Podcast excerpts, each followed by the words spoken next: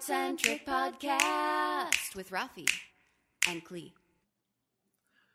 Hola, you amazing artist. It's Rafi. And Klee, welcome to the live podcast. Thank you for being here. All right, so who do we have here? We have Wendell and we have Ariane and Sarah and Kirkman.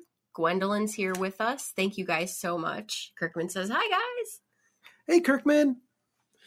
Uh, let me take off these headphones because I'm wearing headphones and everything is delayed in Yeah, them, and I'm like, echo. I don't know, I don't know what's happening. Welcome, Deanne, extempore. Thank you guys so much. Jess is here. Allie, awesome of you to join us. So today, uh, you know what? Let's do the official uh, getting started because I'll have to edit the beginning of this No problem. anyway. Okay. So, all right, we're gonna do. We're gonna get this show started.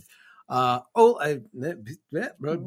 I forgot what I would do. Oh yeah, okay, getting the show started. Hola, you amazing artist! It's Rafi, And Klee. and today we're gonna uh, talk about how it was that we got started in our art career and what it is that we recommend to any awesome creatives out there that want to get their art career off the ground. Yeah, and um, our disclaimer, I suppose, is that some of our examples for directly from our career are extremes. Yeah. So um, Yeah. we're going to be covering that too. Yeah, well, yeah, we'll definitely talk about that. Uh, one of the things I want to make sure is that we sound okay. Can everybody hear us okay, or do we sound distorted or too loud or anything? Um, Let us know. Yeah, All good, said. Sarah. All good, awesome. For those of you listening to the recorded version of this after the fact, um, you're going to also be hearing some questions and comments from our Rogue Patreon family who are here with us live. That's right. We've got Sarah and Heather and Zara and Allie and Jess and Wendell is here. Ariane and Chris is here. Awesome. So awesome to have you guys here. Always love when you guys hang out with us. Kirkman Studios, Deanne. Uh, this is going to be an awesome podcast. I think so too. And of course, you guys, if you have any specific questions while we discuss this awesome topic or things that you've employed in launching your creative career that have been really effective or a learning experience, either way, please feel free to share those. Absolutely. All right, so let's get started at the beginning. How did we start our art career? Like basically going back to the very very beginning where one day I was not pursuing an art career and then the next day there I was pursuing it like day 1. What did day 1 look like for you? Uh, day one looked like I knew that I wanted to do this thing because the seed had already been planted in my brain jar. Um, but I was kind of trying to take the safe route of like, I'm going to do this in X amount of time. I'm going to give notice to all the people who might need notice, such as jobs and what have you. Um, and then one day it didn't go like that at all. I found myself uh, at the end of my rope with my employment situation, and I left uh, pretty abruptly, actually. And from there, I admittedly was very panicked uh, because I had made the move. Yep. And um, from that panic, had to, you know, calm myself down. and not necessarily come up with a plan, but it was like this moment of like, I've realized I've committed to this. Zara's like decision day. Yeah, decision day. I, I remember uh, you had gone to work that day and I had dropped you off. This was in the very beginning of our relationship. Yep. And you called me very About 30 minutes about later. 30 minutes later and we're like, "Will you come get me?" I'm walking down. Uh, I'm I'm walking towards my house. I just quit my job, so this creative thing is launching today. Yeah. This full time creative thing. Um, Now, as far as as far as selling jewelry, how did that get started for you? yeah, that was an interesting thing. So, um, over the course of like I don't know a year, two years, uh, people had been giving me things. Like a friend of mine had given me a box of tumbled rocks that like his father had collected um, at the time just because i've always been a human that loves rocks collects them keeps them around puts them in pockets and what have you Yeah, you guys, we have a lot of a lot of rocks, a lot of very It's true. beautiful rocks all over the house. it's true um, and I acquired other, you know, like basic jewelry making materials from friends who like weren't using them. Um, at one point, I went to this cool warehouse sale thing that was happening in my town and picked up some stuff. And I was really stressed out in the minutes and hours following um, quitting my job. yeah I was freaking out. She she was freaking out. We were sitting. So basically, I picked her up.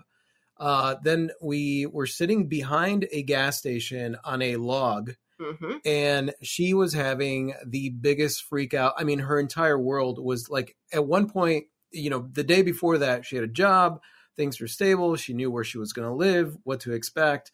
That day, all of that had fallen apart, Yeah. and she was taking that step towards, um, towards a creative freedom. But it was it was very scary for oh sure yeah, absolutely. I think So- that that's I think that's one of the the hardest steps for somebody to take to make that move. to yeah. make that move. So we um, ended up driving back to our condo where we were living, and um, Rafi was talking to me, and he was beginning the process of like building this website, uh, creative website, and he was like, "Why don't you take your mind off of it for a while and uh, just make something? You have all these jewelry supplies in this box here. Like, why not just use them?" And so I did.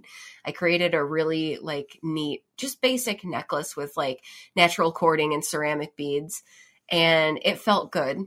It felt like I could channel that energy into something and I was proud. And of- that's that's the necklace that you have over your bench. yeah, it When- hangs I mean, right now we don't have the bench up because the studio's not up and running. But that you had that's the necklace that was hanging over your bench. yeah, that necklace is about 13 years old now and I I will keep it forever. It's the it's the reminder of the very beginning. So at this point we're we're coming up with a basic I don't I hesitate to even use the word plan because it wasn't really a No. plan. No. We're coming up with a basic idea me and Rafi of what it might look like moving forward pursuing this creative career together because you had already made the decision. Yeah.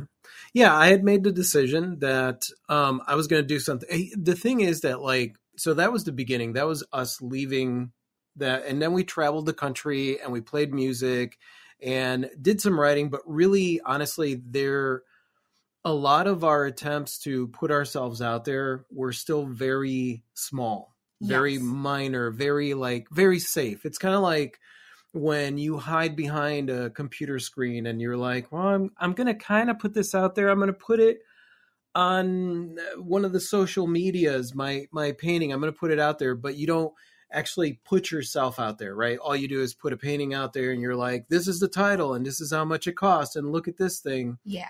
and that's it.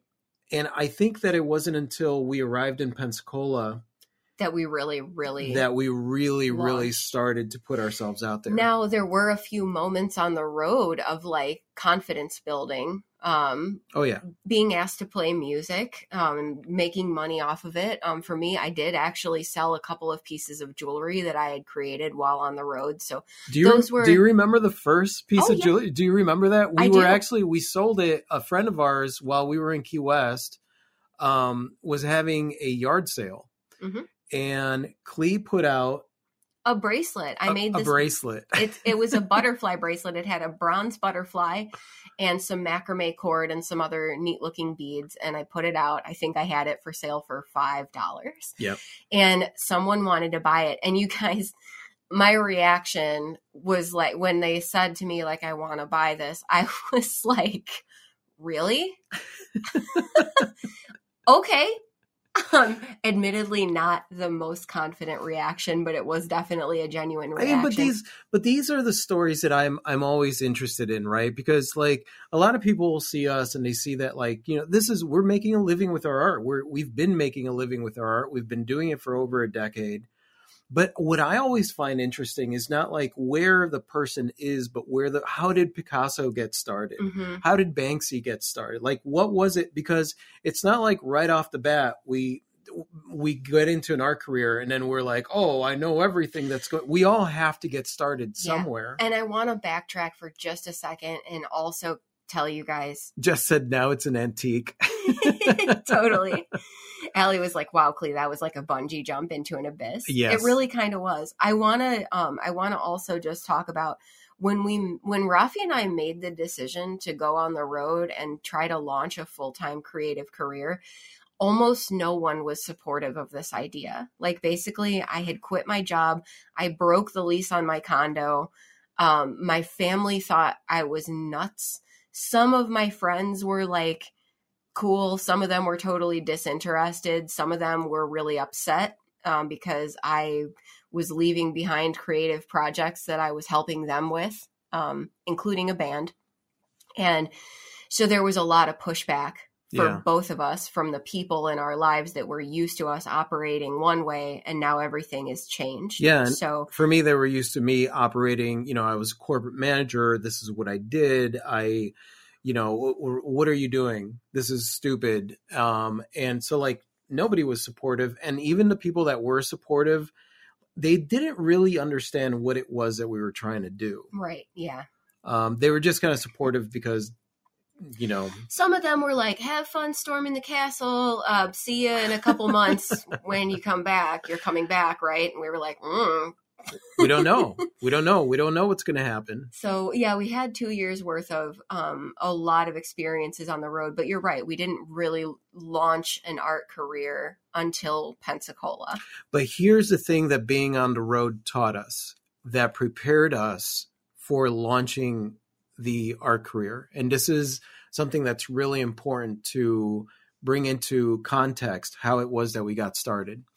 Number one, the one of the most important lessons that we learned living out on the road was a you have to be in a good place in your mind Yes, right you and do. for for us it was like whenever whenever either one of us was in a funk things got hard and what would happen is like it was almost like stuff out of the ether would just fall like you're having a bad day? Okay well guess what? It's going to get worse and it's going to get worse. Mhm. and so like we got to the point where we realized like we need to really work on our emotions and be you know and really work through whatever it is that's bothering us our insecurities whatever's going on because we can't we I don't want to be in a funk this is we're on the road this is dangerous It's yeah, when you're on the road like that, it it is kind of life and death to keep yourself in a good place where you can make effective decisions and not make stupid decisions. and it's Um, it's interesting because back then we didn't even know like a lot of the research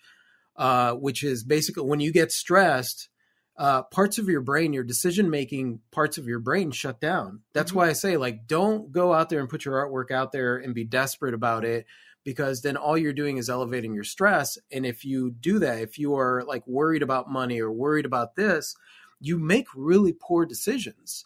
And that was something that we just, it wasn't about selling art on the road, it was about survival. Like, you, you you gotta you have to be in a place where you can make proper decisions mhm. and the only way to do that is to be optimistic not not optimistic as in like be positive guys optimistic like don't get stuck focusing on the problems focus on the solutions And that was a large part of why the road trip happened also is like we wanted to put ourselves in that situation. Yeah. Um to to have to face a whole bunch of challenges, ones that we tried to predict but largely just completely unanticipated stuff and really show ourselves and build our confidence that we really could take on anything because that's like the best trial by fire um, Well- that I could have imagined for launching a creative career. yeah. Before before that experience i mean i i lived uh, the majority of my life being very timid. You know i i needed people to tell me what to do. That's that's one of the reasons that like you know i had to work because i needed to find validation. That that's not the reason for everybody to work you know but like i needed validation i needed to feel important and i needed somebody to tell me what to do but it was also one of the reasons that when i worked in corporate even though i was salaried on average i worked 70 to 80 hours a week. Like it was insane the amount of hours that i would work every week um, even though i wasn't getting paid for that. And on top of that i was very miserable and and all that stuff but it was because i was too afraid to do anything that wasn't the norm. Hmm and so like us doing this road trip and going out there you know the fact of the matter is you putting that bracelet for sale for the first time at somebody's uh, yard sale Yeah. was a monumental you know like somebody else from the outside could look at that and say oh, that's that's no big deal unless they're actually doing it. Yeah. You Yeah, know, yeah. it's when you put yourself in that position where you created something and you're going to put it out there for sale. It is a big deal. There's a lot of fear that you're going to walk through. Yeah, and I had to push through the fear of doing it. And also, like, I had had past experiences where I timidly tried to show some of my art and, like, did not get good response to it at all. So, like, really pushing through that molasses of, like, I'm going to try this again. Yeah. Um, and I've I've always had a bit of a rebellious streak. Um, admittedly, I worked jobs just because that's what you were supposed to do, and I tried to find creative jobs to do, but even still, I felt unfulfilled. So I had tastes of this life that I wanted throughout my life. Like I went on a self-funded uh, road trip with my band and played music. I had a taste of like putting creations out into the world and living that life, but I never went full in uh, the way that that we did. Because it's scary because you don't know what's going to happen. I love what Sarah says here. We may not know what's uh, going to happen, but isn't it fun finding out? It yes, absolutely. Sarah said that's what my baby sister always says: solutions, not problems. Yeah. Yeah, and it's it, and that's the thing. If you are solution oriented, right? Um, eh, Chris, eh, we we have conversations on Discord about that. About like, well, how do you not worry? Like, if you have bills that you have to pay, how do you not worry about them? Mhm. And the thing about it is that like you got to think about it this way. If you're on the road, if I'm on the road and I am obsessed because I have uh maybe five dollars in my pocket and we that we gotta put gas in the car but at the same time we want to eat that day Mhm. right and i'm just obsessed over those five dollars and i'm desperately thinking like how can i make some money um the opportunities that popped up in our face were because we weren't worried think of it think of it like in harry potter when he gets that potion The Felix the Felicis Felix potion. Felicius, the the luck potion, right? And how instead of he wants to he he wants these answers, and they come up with this plan on how they're going to get them. And then once he takes that potion, he does something completely opposite and of the plan. of yeah. the plan because the plan was made from a place of desperation of like oh we need to we need to get here whereas when you are focused on solutions which means that you are focused on what is working and you get your mindset used to looking at things from a solution oriented place where you are allowing yourself to see opportunities and you're not driving yourself crazy crazy and obsessing over the the problem because there is no solution in obsessing over a problem there is only a solution and most times the solution has nothing to do with the problem itself And I think this is interesting because Extempore says, I think my difficulty is that I can't imagine the solutions or the steps, and I just follow what seems like a good idea at the time.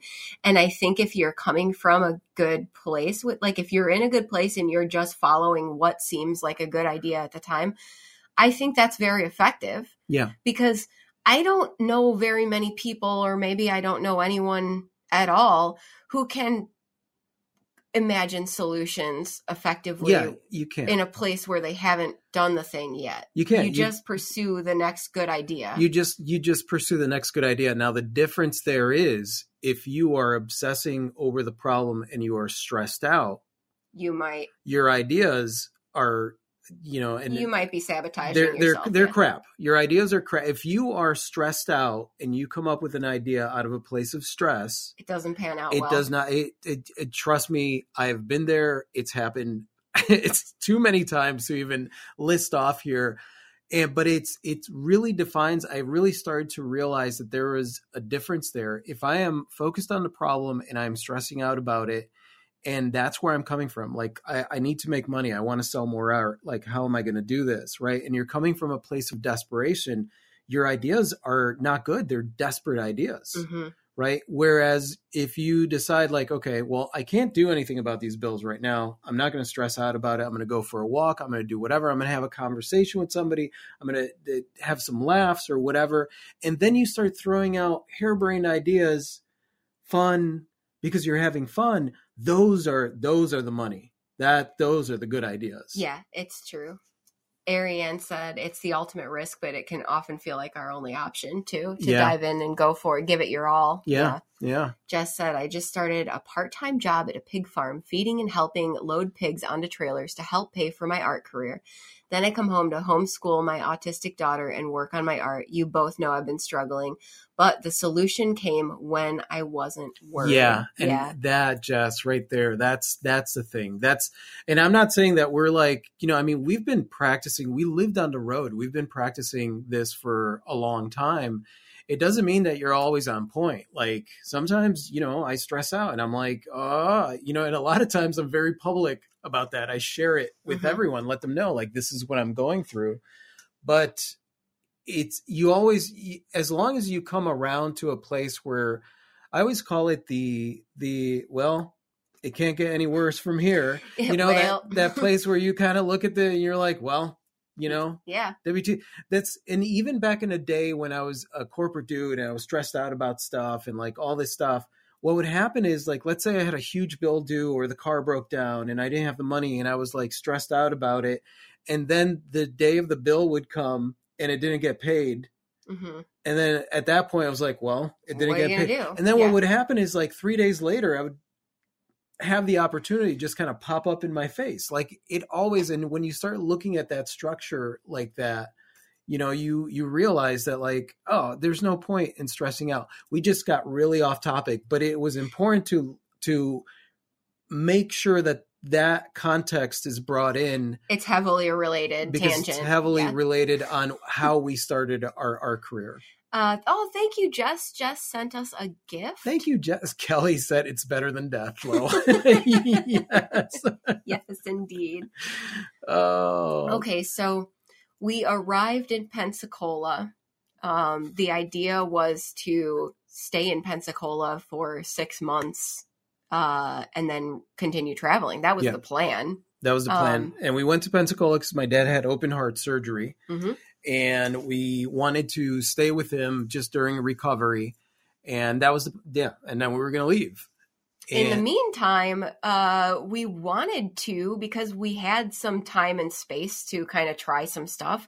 We wanted to try to put some art out there. Yeah. Um, and nobody knew who we were in town, and so galleries were like, "Move along. We approached- we have there a waiting list." there were two galleries in town. We approached both of them. Um, it was we, you know, and it's funny because you, I remember, I think back to this, and you know, we're we're very shy and we're awkward, but like at this point, you know, we've been on the road, we've met perfect strangers, so I'm a little bit more, I'm I'm a little bit less insecure, still very awkward, very introverted, but I'm less insecure. So like we go into these galleries and we're talking to people, and there was such an uppity feeling like we don't know who you are. You're Yeah. just one of the other hundreds of artists that come in here every once in a while and like want want to know how to get a space in here.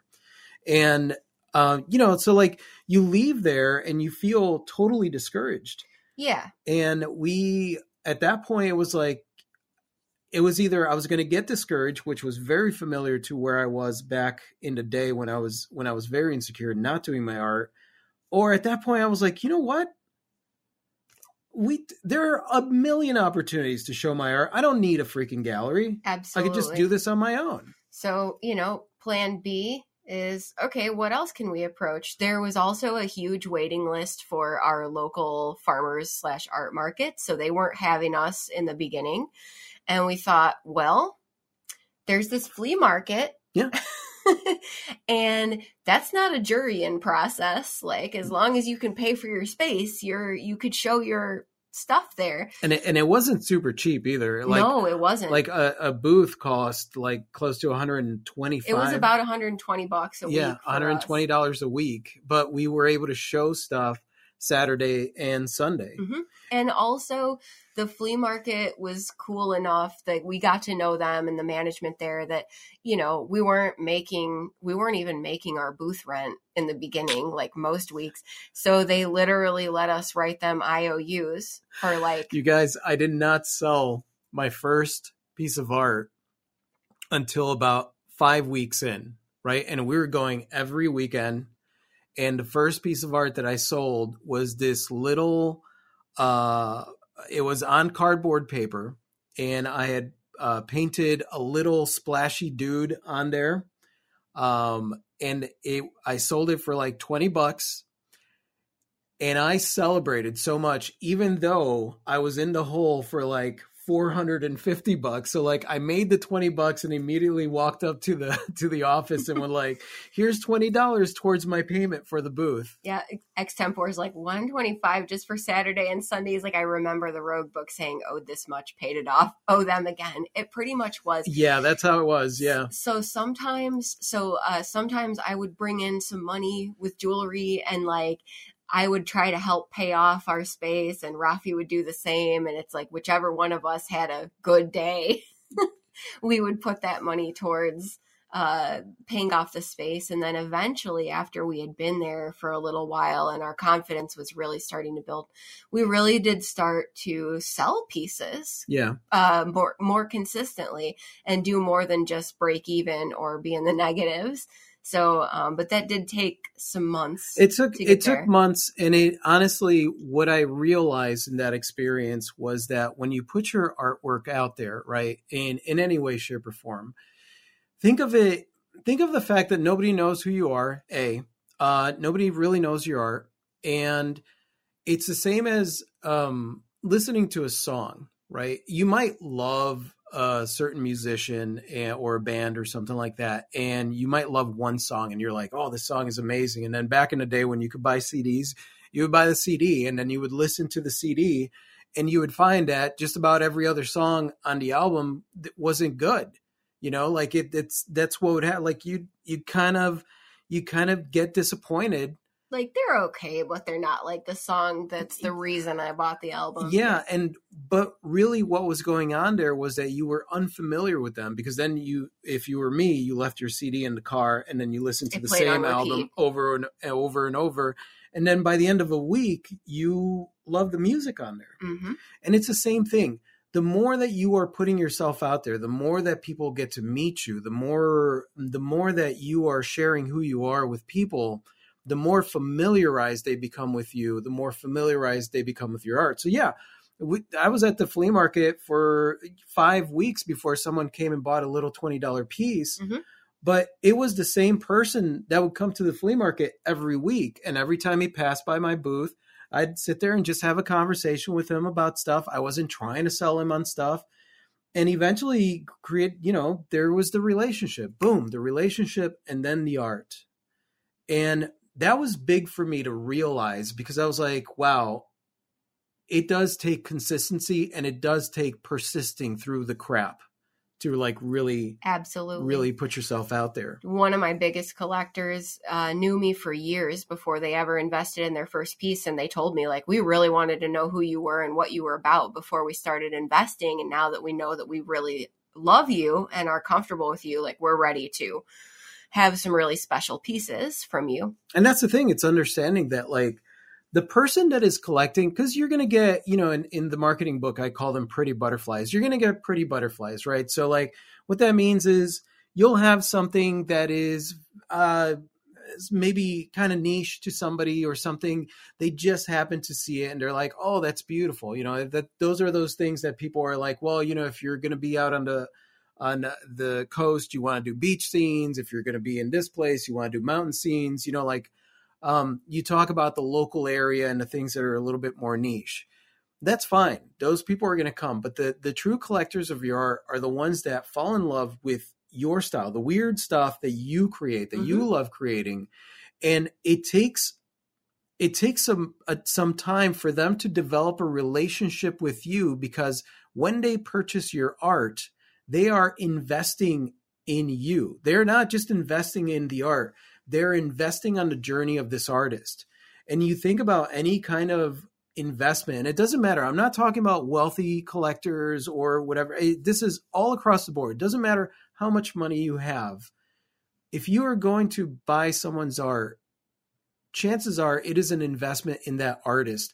And then if that artist is doing art shows or is putting themselves out there and you see them time and time again and you get to peruse their art time and time again, then they become more of an invest you become invested in their journey.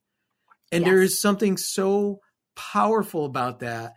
And it's one of the things that when you're a young fledgling artist and you want to put yourself out there and the idea or you want to get your artwork out there and your idea is that oh i got to get into a gallery or i have to get into this. There's nothing wrong with having your art in a gallery but you're still going to have to get out there and meet people so that they know you. Like it's it's up to you to really get out there in whatever way you can and and sell your art Uh, Jess wants to know if you didn't have each other in the beginning, would it have been easier to give up? I'm sure that at certain times, yeah, it would have been easier. And I think it comes down to you and how you talk to yourself. yeah because I could look back and say Rafi wasn't giving up for any any reason, anyone, anything.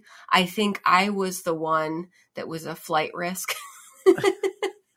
um uh Yeah, because I would say in the beginning, uh, I had made a decision in my life at that point, once I left corporate, that I was going to do whatever it takes to never have to return again. Yeah. Right. And and that's my journey. I'm not saying, like I said, if you get if you get a side hustle and whatever, but it, I had been so burned out on working for someone else because you know, as a kid, yeah, I it, from the age of like nine, I was working in the jewelry store for my father, and then eventually I left the jewelry. I had basically basically been working for someone else since I was nine years old. So like I got to the point where it was like I have spent my entire life invested in someone else's dream and not in my own. So that's where like I basically burned that bridge and I said there is no way the only way that I could do this is if I am unstoppable and I am going to not stop.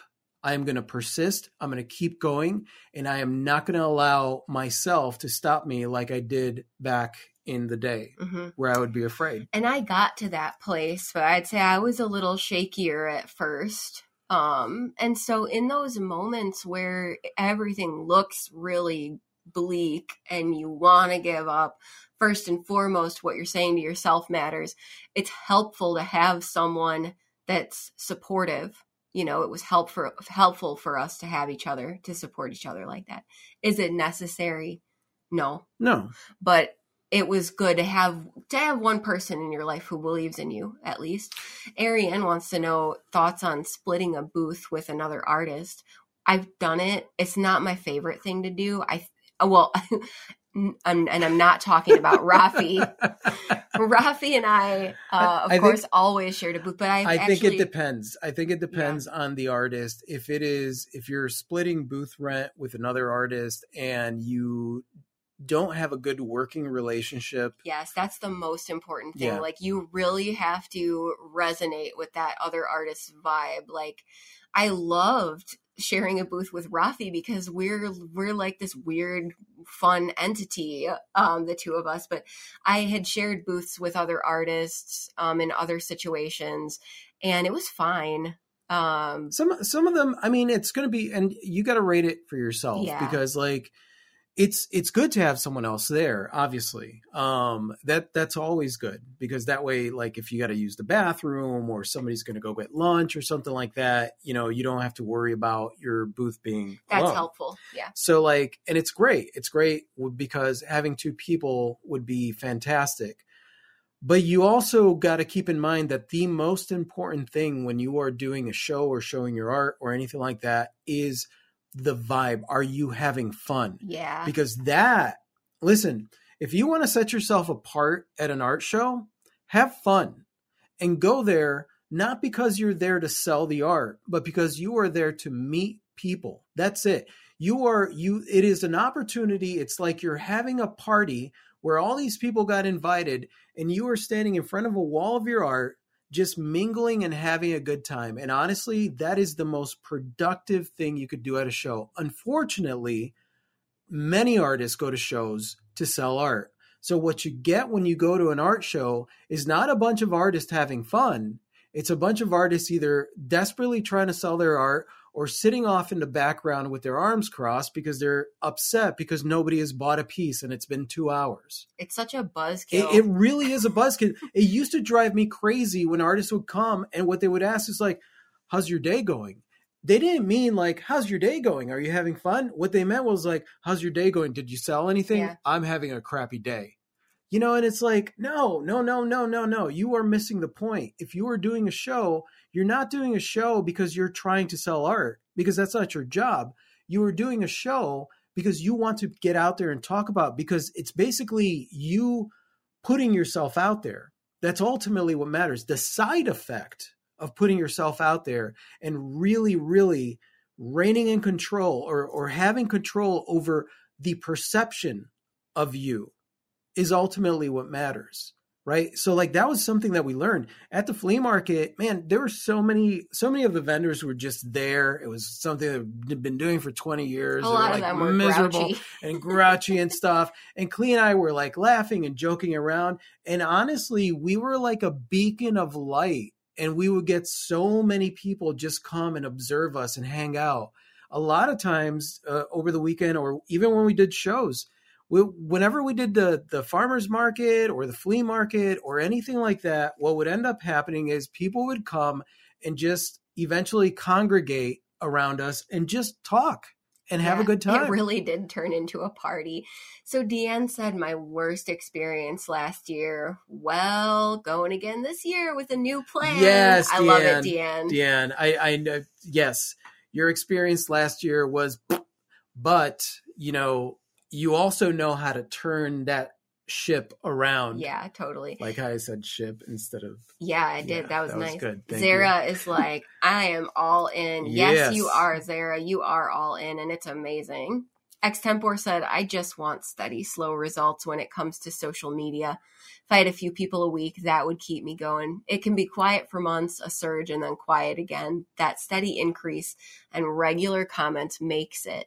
In person, I don't expect those results so much because at least I can see the people walk by the booth knowing there is an enough, even if they ignore me. Yeah, yeah, and that's the thing. Uh, Extempore, you got to remember, like your art is going to appeal to people that are out there that are like you that that art appeals to, Mhm. right? There are 8 billion people on the planet. 8 billion. If that small if a small fraction of that are people that are people that are going to like your art, we're talking about 1000000s Mhm. so if they don't have access to it, it's only because they haven't found you. That's it.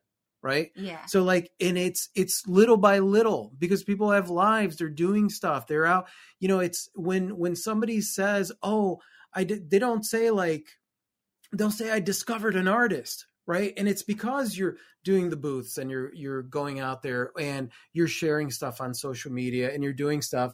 And if you are like, "Oh, it's been a week and only three people are following me, then you are mm-hmm. not focused on the right things And because know- it, it is little by little, one person at a time, one relationship at a time, and ultimately that's that's really the powerful thing that we have. And I know you know that extempore. Yeah, yeah, You've you got your head wrapped around it. And you've been doing this long enough to understand the fluctuations that you have to get through And that, um, in in the beginning. and that's the thing, like it's all fluctuations. Yeah. Like really, when it when it comes to whether it was in the beginning or it is even now, you it's the emotional hurdles Mhm. that we go through when it comes to things being quiet you know the ironically the the humble brag emotional hurdles of like oh i'm selling too much stuff. I'm gonna have to raise my prices right? Like i never thought in my life that i'd be saying that five years in Yeah.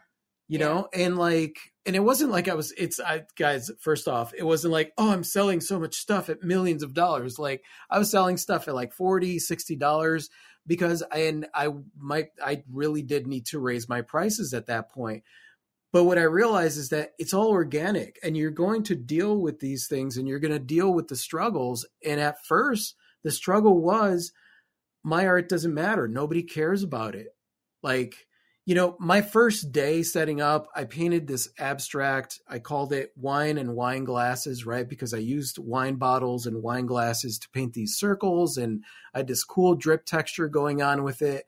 And my dad, the piece wasn't even dry yet. And my dad walked over and looked at it at the flea market, by the way, and said, What is this shit?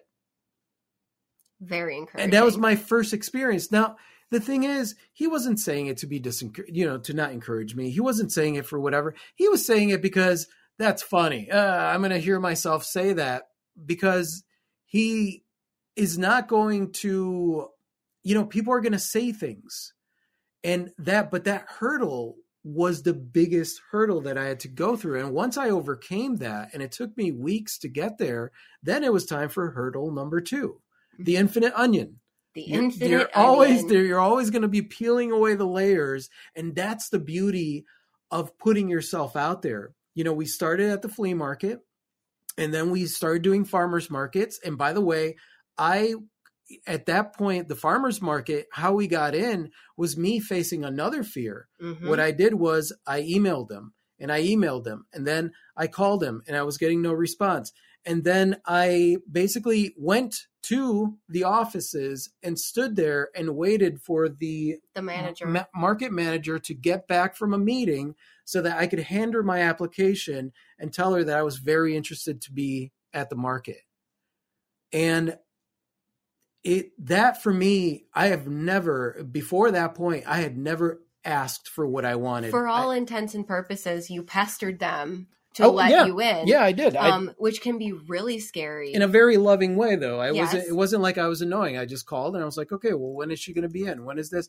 And then I felt like I was getting the runaround and I was like, "I'm not stopping. I'm going to keep going. Like Mhm. I want to get into this market. I'm going to get into this market."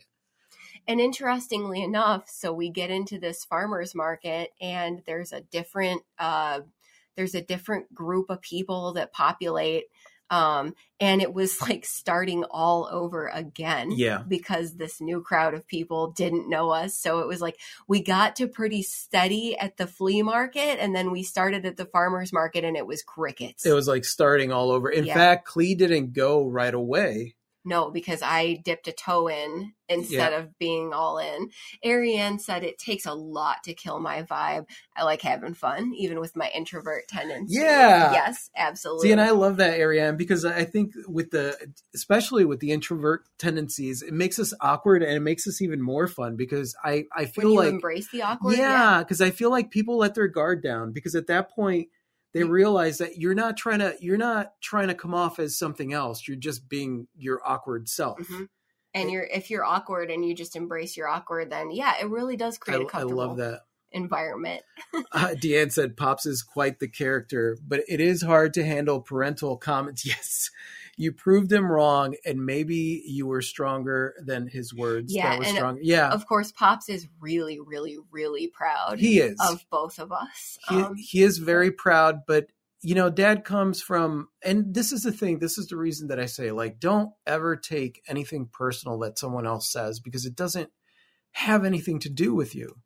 My dad the reason that he is like that is because that's how he grew up.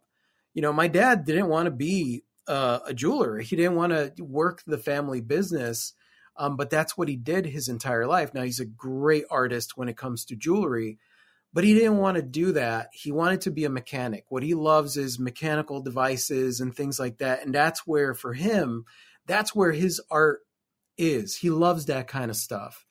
And my grandfather forced him to work the family business and told him that his dreams of being a mechanic were stupid, that he's going to get be poor and blah all the stuff that that you know somebody somebody like my grandfather was hard to deal with. My dad is a saint compared to what what you know yeah. uh, what I went through is nothing compared to what my dad went through. So like that's the thing though. Yeah, he's discouraging, but he never he never attacked me and never put his foot down to that extent where it was like I couldn't go out and be myself. So I do in realizing that and realizing every single comment that I've ever gotten in my life that was discouraging about my dreams and what I wanted to do um, had nothing to do with me. All of those people were were projecting Yeah. their own limitations. And again, yeah. another hurdle, another thing, emotional thing that I figured out while putting my stuff out there. It's when you're sitting there and you know somebody looks at your art that you're displaying and says, "Oh my god, that's beautiful. Hey dad, come and look at, you know, like or they they're like, "Hey, come and look at this." And they call their friend over and their friend looks at one of my paintings and says, "Well, that's just paint on wood." right. You know? Luckily i was at the flea market so one of the vendors behind me was like well so's your house dude you know? So like it and it was it was those experiences of those things that i was so terrified of facing those are the things that i had to face in order to progress to the next le- to level up. Those were the up. things yeah. So, uh, at some point, we're doing this farmers market. We're starting all over from scratch. We're like a, um, I used to call it like a zoo exhibit. You know, people would walk by and look at you, but they wouldn't cross the threshold in the beginning. And um, so we had to reestablish there. And basically, what we did was at this point, we decided we were staying longer in Pensacola. We didn't know how long for. Um, but through meeting other creatives, uh, we started going to art events as patrons. Um, and we said yes to every opportunity that presented itself. yeah Um, we tried everything at least once, and it got, and we took it to an extreme. I would say about But- two about two years in about two years in you know we got started at the at the flea market Mhm. and you know and at this point it's not we're not we're not making huge money but we are we are making some income. The other thing too that you got to remember is that our bills were extremely low. We had cut we lived in our car so we had cut all expenses. Yeah, we eliminated just know, about all the expenses. we had we had internet we had phone we had certain things but we had eliminated all expenses and honestly that's what carried us through those first few years. That's that's one of the reasons i say like unless you're prepared to really go at an extreme you know you don't have to you approach don't it that you don't way. have to approach it that way. Um, you could have a part-time side hustle and honestly there were so many things that that i would have done different like you know with multiple streams of income and all that stuff i would have started building that stuff up earlier. But you know what we were doing worked for us and the situation that we were in. Um but yeah at that point we were i would say 3 years in we were doing let's say on an average month we were doing several monthly art walks in different towns that were uh, you know to a minimum or a maximum of 100 miles away Mhm. uh, there'd be like friday art walks and there'd be these art walks our town had gallery night once a month uh, where we would set up you know and each one of these places cost maybe anywhere between 50 15 to 50 dollars to set up. We did the farmers market every weekend. Whenever there was a festival that was near our area we would sign up for it. Sometimes we would do like Baytowne Wharf which was like a hotel complex in in close to destin Mhm. and we would do a show there. So like every month we were doing on average i want to say uh, three to three shows two to three shows every weekend whether it was the farmers market or a show And when we had time, because as you can imagine, like Monday through Thursday, we're producing art, yeah like to take to these shows. So Monday, we- Monday through Thursday, we're in the studio creating art. Friday, Saturday, and Sunday, We're out. We're out stuff. there showing our stuff. In any spare time we had, we also you would see us at gallery openings and different art events just to meet people, just to be there and support it. So we got a lot of man, I see you guys everywhere. Yeah. Like um, people became curious about what exactly we were up to because we were involved in every art centric thing that was going on. and you know, everywhere we went, because because we had traveled the the country, the truck was painted up, so everybody would see this truck, and you know that would that was like the purple cow. hmm right? And then everywhere we went, when we went to the grocery store, we talked to the cashier about art. Uh, whenever we ran into somebody, anytime that I walked into a business and I looked at their walls and was like, "Hey, do you guys ever? Would you ever consider having local artists put their artwork in here, make this place? You know, like."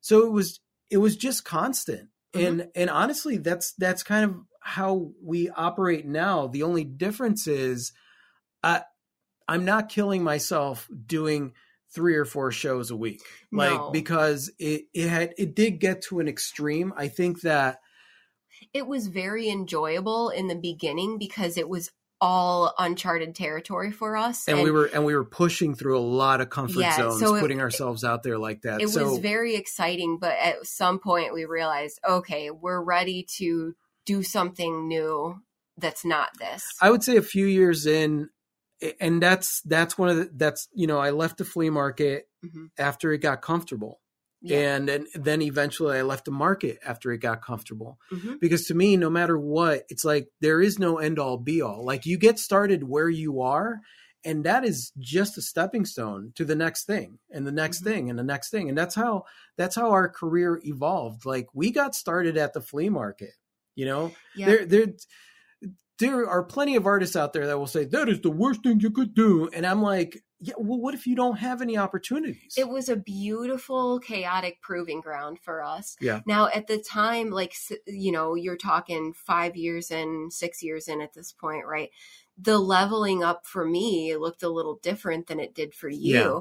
so your next leveling up was i've really been neglecting the online world and i really want to start going for that for me it was i really want to have work in some galleries and right. for me it was like at the point where i approached the galleries i was in a commercial gallery and i was in a co-op gallery they had seen my face so many times talked to me so many times that it wasn't terribly difficult to establish that relationship right.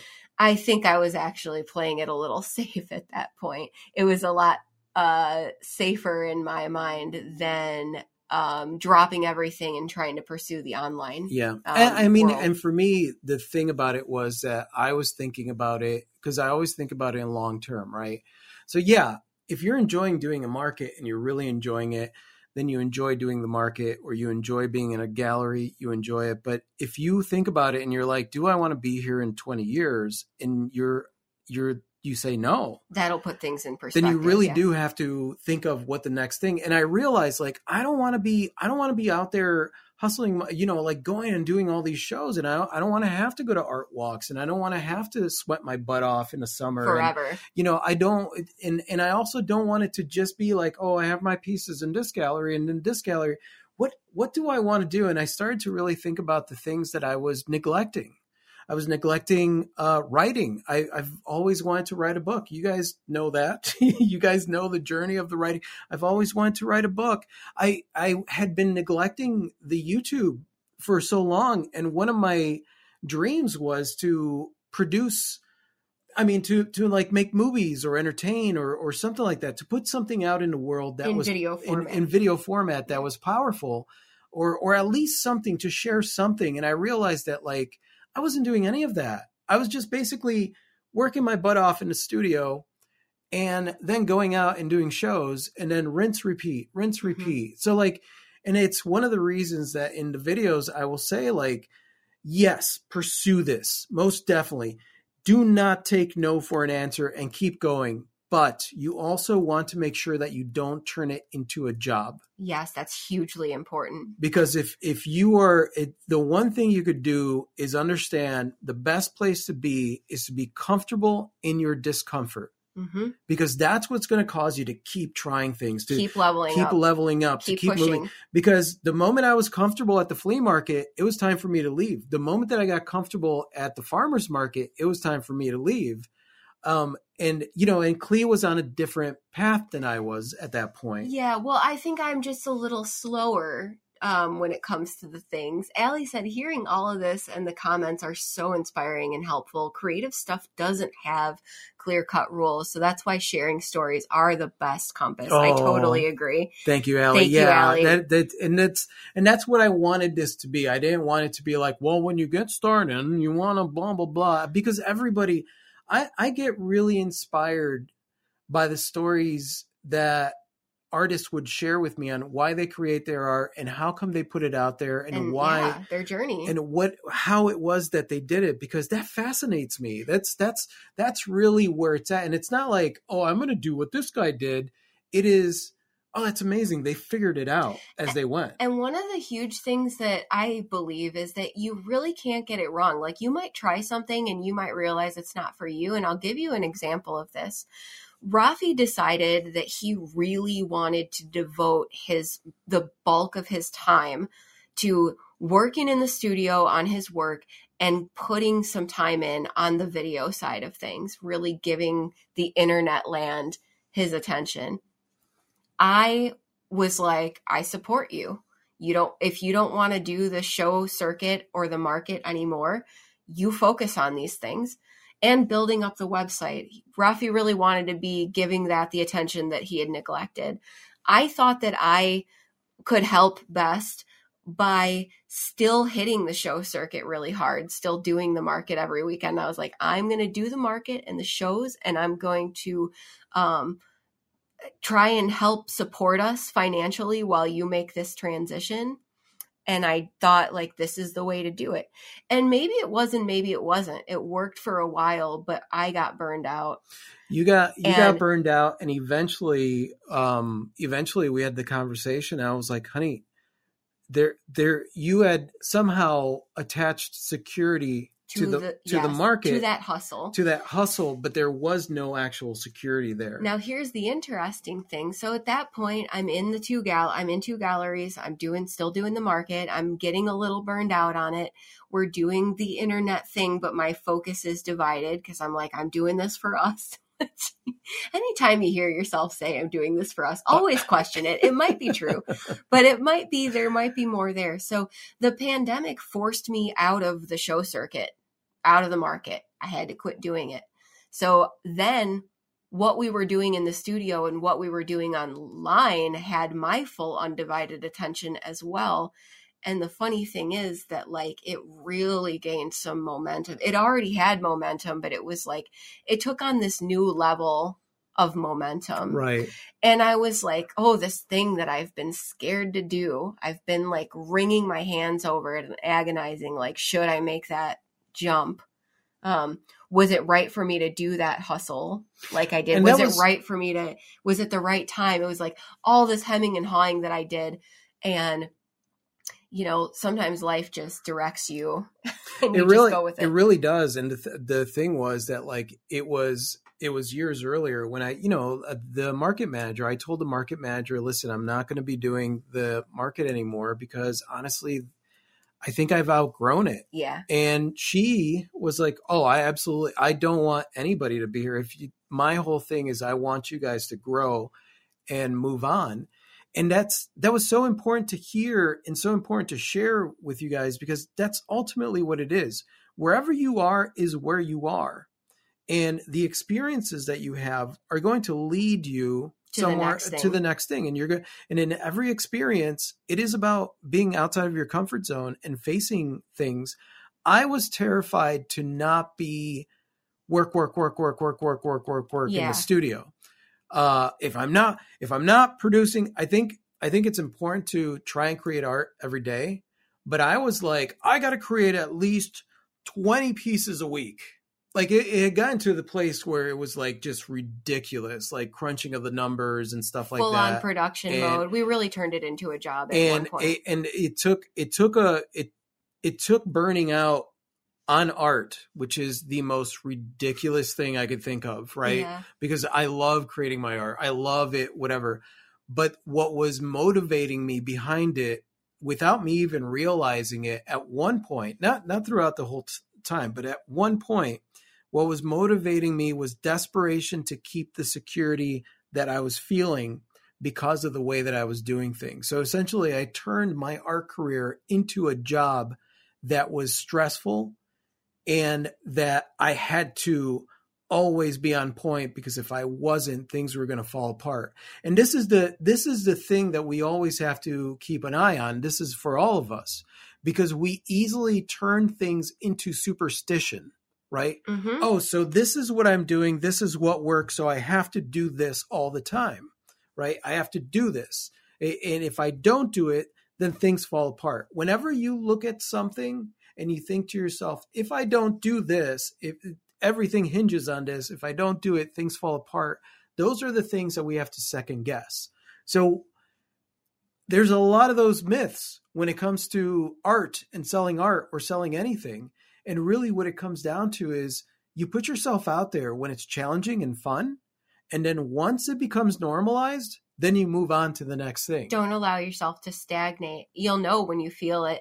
And yeah, you can get away with it for a little while, but you eventually do burn out. And if you still stubbornly hang on, it's been my life experience that life will nudge you in a different direction. And sometimes life will shove you in a different direction if you're being stubborn Esther, about it. Esther said she's gonna have to leave soon. Thank you for being here, Thank Esther. you for being here. We're about to we're about to sign off as well.